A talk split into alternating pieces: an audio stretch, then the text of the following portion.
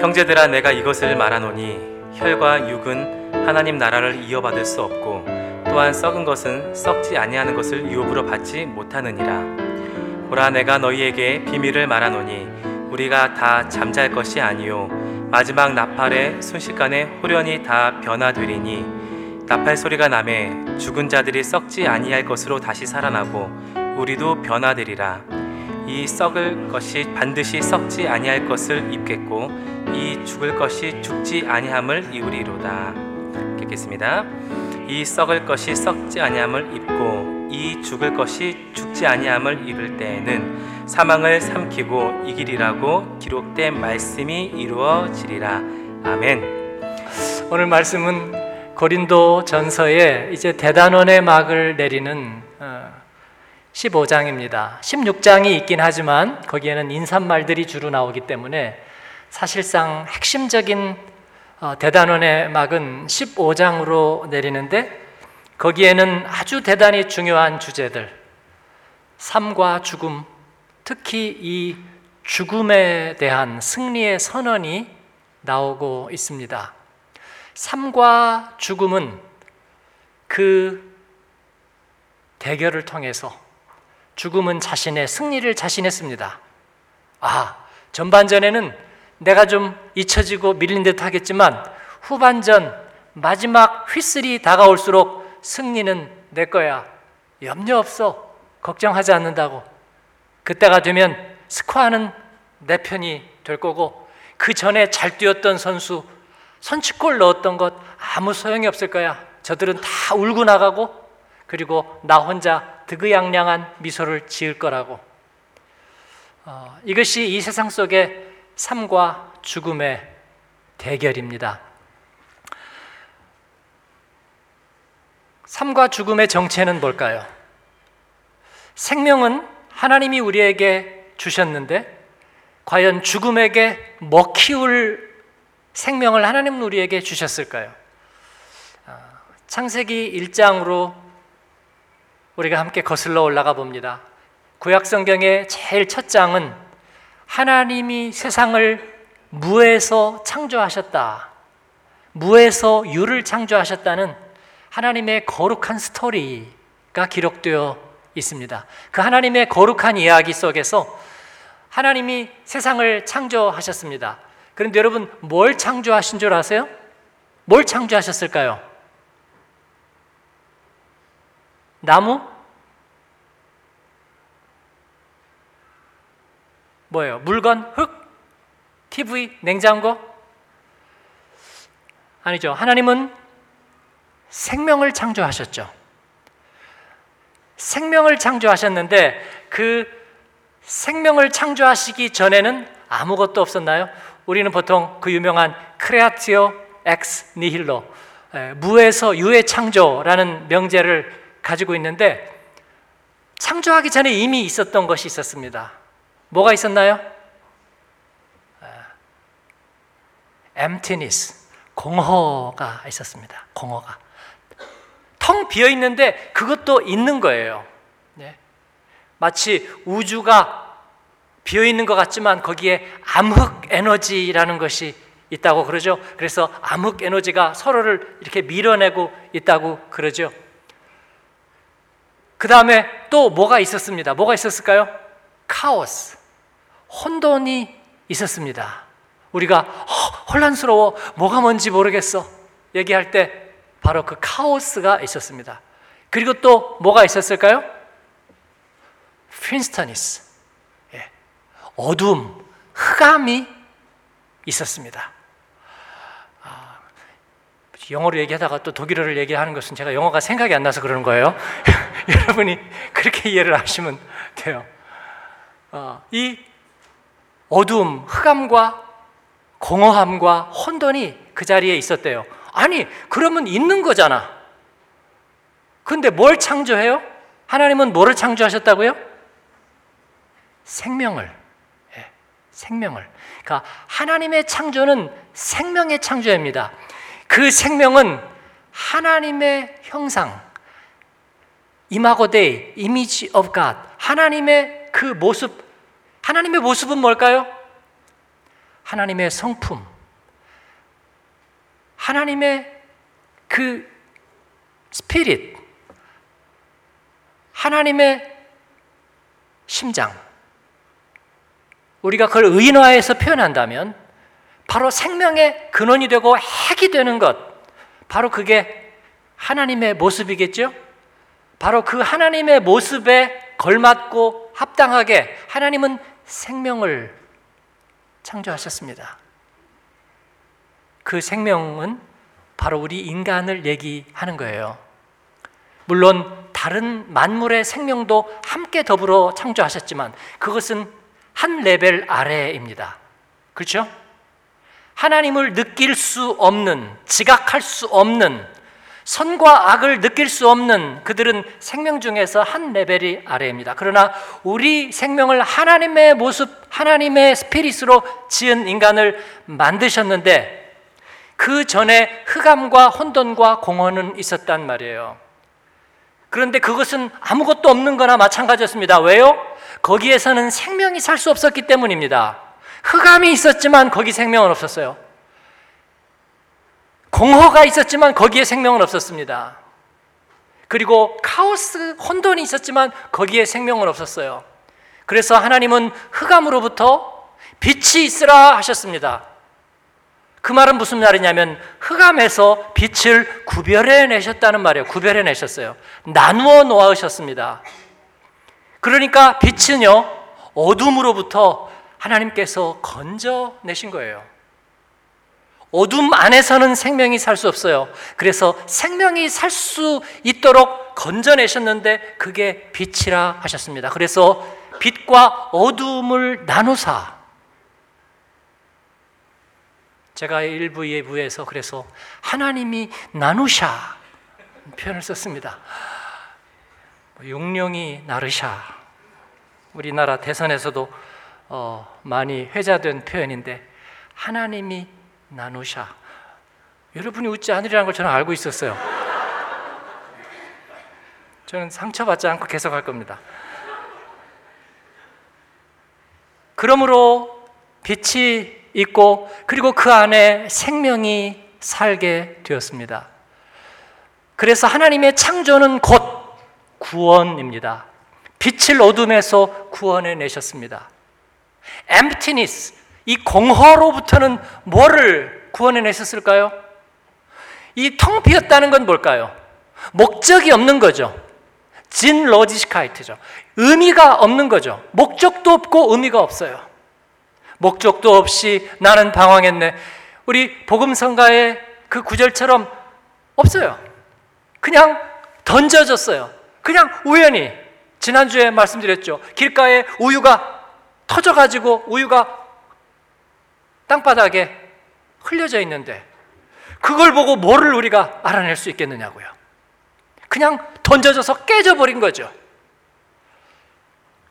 여러분 이것이 공허인 거예요. 그 가운데는 어떤 의미가 담기잖아요. 목적이 담기잖아요. 존엄이 담기잖아요. 그래서 거기에는 생명이 살 수 없는 거예요. 하나님이 주신 생명은 여러분 의미가 있어야 살아요.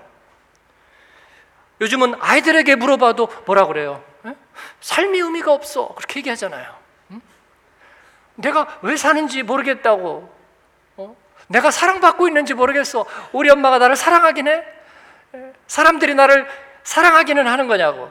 아이들도 그렇게 생각합니다. 그 아이들도 의미가 없이는 못 살아요.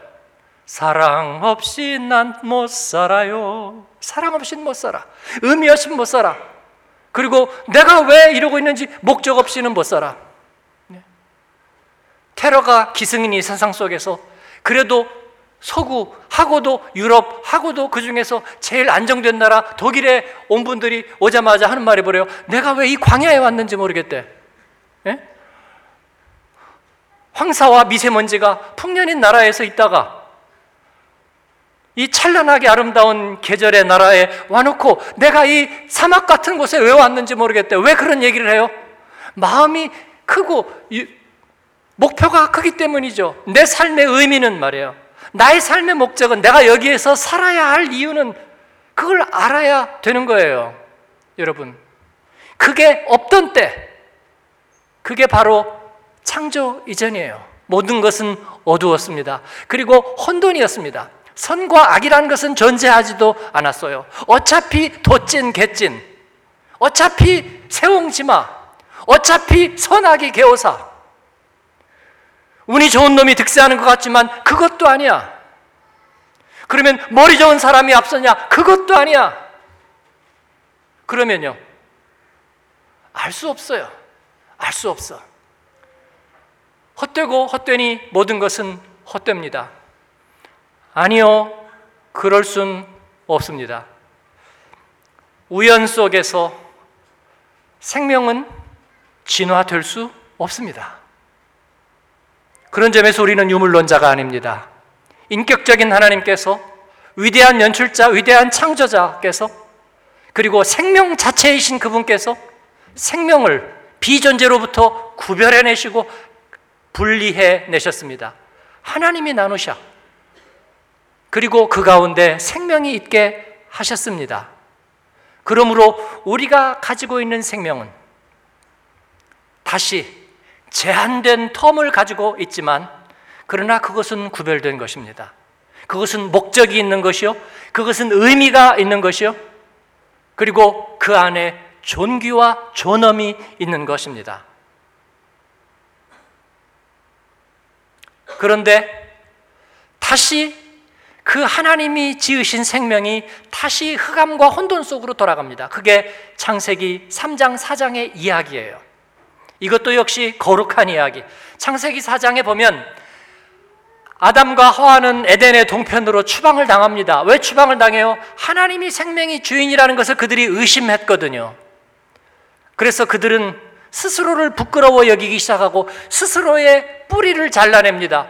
그리고 자신들의 삶의 의미를 찾으려고 그래요. 그러다 보니까 갑자기 세상은 넓고 우리 사춘기 때에 어느 날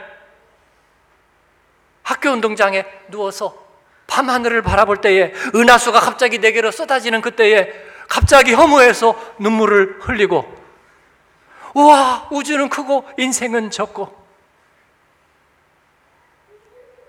갑자기 왜소해지고 축소되는 비참한 모습을 발견할 때처럼 말이에요. 하나님을 떠난 인생은 어느새 내가 서 있는 곳은 에덴의 동편, 유배당한 곳, 그런 마지날한 인생. 그곳에서 아들을 낳았습니다. 큰 아들이 카인, 둘째 아들이 아벨. 큰 아들은 농사를 지었고 둘째 아들은 목축을 했습니다. 그런데 두 아들이 첫 소산을 가지고 하나님께 예배를 드렸는데 둘째 아들 아벨은 하나님이 받으신 것 같아요. 근데 첫째 아들 가인은 하나님이 안 받으신 것 같아요. 뭐 자세가 나빴든지 아니면 자기들 느낌이 그랬든지 그거 가지고 뭐가 어떻게 됐다는 얘기는 전혀 없어요. 하나님이 그래서 진노했다는 얘기도 없어요. 그런데 가인의 얼굴이 변했습니다. 루터 번역에 보면은 가인의 얼굴이 변했다는 말이 어두워졌다는 말로 나옵니다. Kains Gesicht verfinstert sich. 여기서 verfinstern 어두워지다라는 말은 창세기 1장의 그 흑암의 얘기를 할 때 썼던 히브리어 단어 테네브레라는 말이 그대로 다시 쓰인 거예요. 가인의 얼굴에 다시 이 흑암이 어두움이 드리워지기 시작했답니다. 그러면서 카인은 형제 아벨을 갑자기 죽입니다. 아벨이 죽을 이유는 없었어요. 근데 아벨을 그냥 죽여요. 아벨은 왜 죽었을까요? 영문도 모르고 죽었습니다. 가인은 왜 죽였을까요? 별다른 이유도 없이 죽였습니다. 가인은 다시 혼돈을 다시 그 어두움을 세상으로 불러 들이는 거예요. 이게 죄입니다. 하나님이 간섭하기 이전, 하나님이 우리에게 생명을 주시기 이전으로 다시 되돌아가려는 거예요. 그러자 세상은 이유 없는 사례와 이유 없는 희생자의 세계가 되었습니다. 모든 것은 다시 뒤죽박죽이 되면서 혼돈이 된 거예요. 테러가 일어났는데 런던에서 일어난 테러도 자살 테러였습니다. 어, 그 못을 잔뜩 넣은 사제폭탄을 터뜨렸는데 그게 어마어마한 속도로 나가서 에, 그 못들이 다 가서 파고들면서 치명적인 상처를 주고 그래서 굉장히 많은 사람이 죽고 그리고 아마 평생 장애를 안아야 될 사람들도 많이 나타났을 거예요. 왜 그러냐고 묻는다면요. 이유가 없습니다. 왜 그들이었느냐? 이유가 없습니다. 그냥 그랬다는 거예요, 여러분. 이게 뭐냐면 혼돈입니다.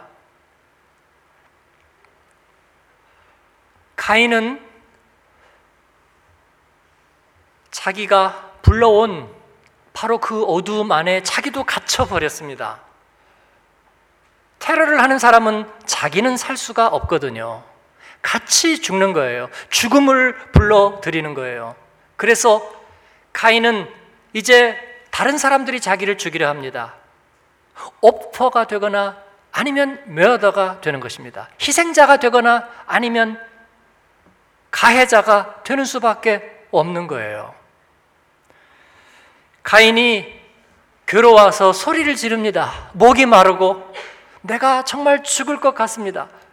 죽음의 그림자가 시시각각으로 자기를 조여 오는 거예요. 그때 하나님께서 다시 간섭해 들어오십니다. 이 이야기는 구약성경 전체 그리고 모든 우리 인류에 대한 하나님의 음성을 대신 전해줍니다. 하나님께서 이 가인의 괴로움을 불쌍히 여겼어요. 그래서 가인에게 표를 하나의 사인을 해줍니다. 아인 시그눔 에피칵스 그라치에 라틴어 표현으로는 그렇게 얘기합니다. 가인에게 주신 하나님의 은혜의 표. 그 은혜의 표란 무엇이었을까요? 그에게 다시는 흑암이 그를 지배하지 못하도록 다시 분리시켜 놓는 거였습니다. 이게 구원이에요. 하나님이 대신 대가를 지불하고 그 죄인 살해자 가인에게서 그의 형벌을 떼어놓는 거예요. 왜냐하면 가인은 자기가 살해를 저질렀지만 그리고 저주를 받지만 그 형벌이 자기가 감당할 수 없는 거예요. 자기는 더 이상 이것을 극복하지 못해요. 이것이 죽음이에요. 여러분, 오늘 세상에 있는 카오스, 이것은 죽음인 거예요. 죽음이란 뭡니까? 첫 번째, 결코 다시 보상되지 않는다는 거예요. 결코 다시 회복되지 않는다는 거예요. 회복되지 않아요. 끝없는 미끄럼틀이에요. 다시 돌아오지 않아요. 그래서 우리가 아이고 잘못했네. 그러나 모든 사람들이 소용없을걸. 예, 다시는 보상되지 않아요. 그래서 죽음입니다. 가인이 두려워하는 것은 그것입니다. 이제 나는 보상되지 않는다는 거예요. 두 번째 죽음이라는 것이 갖고 있는 것은 진 로지스카이트 의미 없음이에요. 더 이상 아무 의미도 없어요. 그의 생애. 세 번째는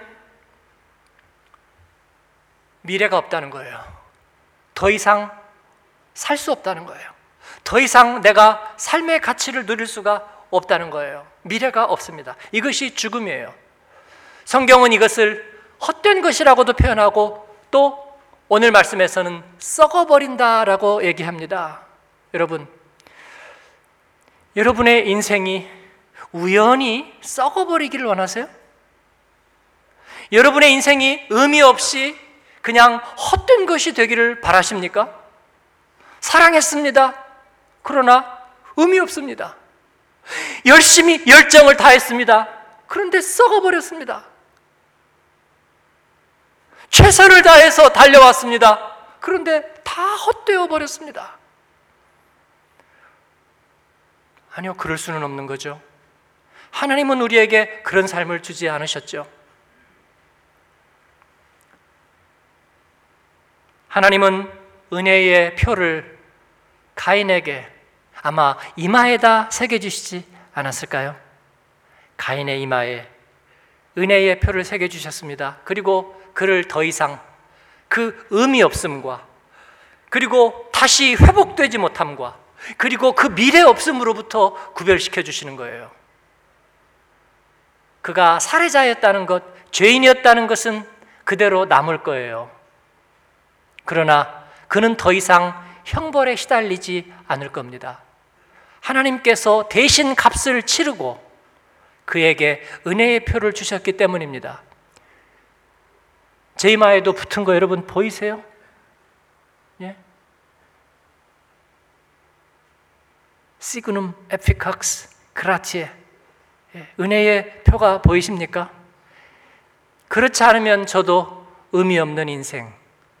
아침에 일찍 일어나고 저녁에 늦게 자고 그리고 수고의 떡을 먹으면서도 그 결과가 결코 보장되지 않는 헛되고 헛된 인생. 명예도 사랑도 존경도 다 썩어버리는 생명 같지 않는 생명. 그렇게 살 수밖에 없는 나에게 우리 주님 오셔서 은혜의 표를 주셨습니다. 예수님의 죽음은 바로 그 죄에 대한 죽음이었고, 그리고 그로부터 죄와 은혜는 분리되었고, 카오스, 공허와 그리고 어두움은 하나님의 은혜와 사랑으로부터 영원히 분리되었습니다. 사랑하는 여러분, 우리는 바로 그 죄와 어둠의 세상 가운데 여전히 한 발을 딛고 있지만 그러나 우리는 다른 세계 안에 속하였습니다. 하나님의 생명 안에 그 은혜 안에 우리는 살고 있는 것입니다. 그러므로 우리는 헛되다 말하지 맙시다. 할렐루야. 우리는 모든 것이 썩어버렸다 말하지 맙시다. 우리는 모든 것에 의미가 없다 말하지 맙시다. 모든 것은 공허할 뿐이다 말하지 맙시다. 왜냐하면 주님의 은혜가 주님의 생명이 우리 안에 있기 때문입니다. 우리는 이겨낼 것입니다. 우리는 제한된 삶 속에서도 하나님의 영광을 드러낼 것입니다. 우리 안에서 시작된 주님의 일은 우리 자신을 넘어서서 계속될 것입니다. 이것이 성경의 사람들, 다시 은혜의 표를 회복한 사람들의 새로운 이야기입니다. 그래서 우리는 누가 아 뭐 아, 암이 발견됐대요 해도 우리는 그렇게 경악하지 않습니다. 저분이 지금 좀 어렵대요. 자녀에게 장애가 있대요. 그것 때문에 우리는 절망하고 저주라고 여기지 않습니다. 그럼에도 불구하고 우리는 주님 안에서 우리는 미래가 있고 그리고 우리의 싸움은 주님께서 우리와 함께 하심으로 주님이 이기신 것처럼 우리도 이기는 싸움을 싸울 것입니다. 사랑하는 여러분, 오늘 여러분과 함께 그 살아계신 하나님을 예배함이 우리에게 기쁨이 됩니다. 우리는 아편에 취해 있는 것이 아닙니다.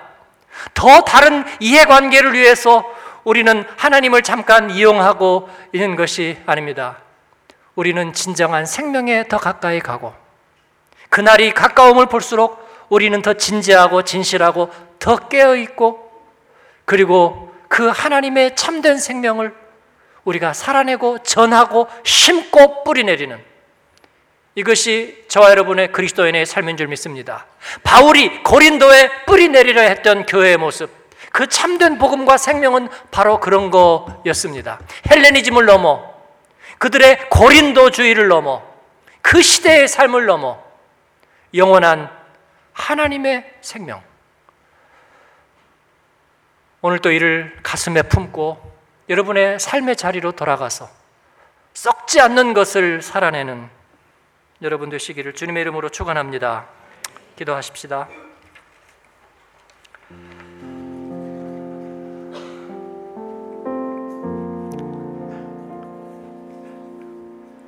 하나님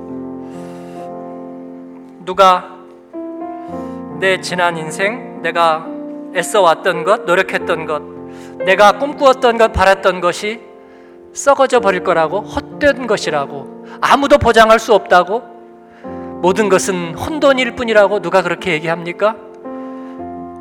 예, 죽음의 힘 밖에는 없습니다.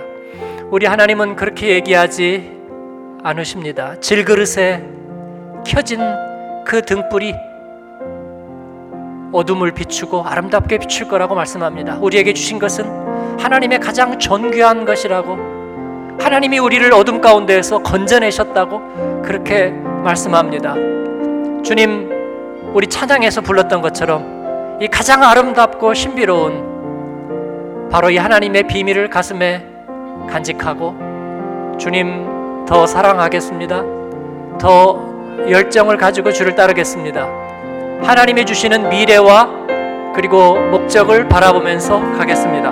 우리 같이 주님 앞에 우리 마음을 들이며 기도하십시다. 하나님 아버지 감사합니다. 주님께서 오늘도 저희와 함께 하셔서 하나님 저희를 흑암 가운데서 건져 주시고 아버지 하나님 이 공허하고 의미 없는 세상 속에서 죽음이 자기 승리를 선포하는 세상 속에서 하나님 우리 주님 주신 생명 은혜의 표를 가지고 주님 앞에 서게 하시니 감사합니다. 아버지 하나님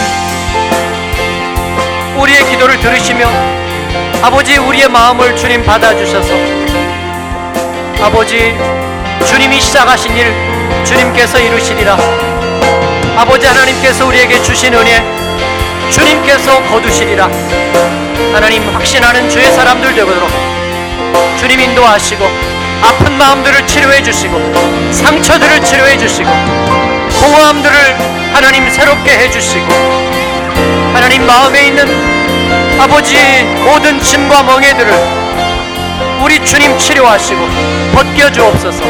예수는 승리자. 주님은 나의 승리가 되십니다. 여호와니시 주님은 우리의 승리의 깃발이십니다. 우리 하나님 감사합니다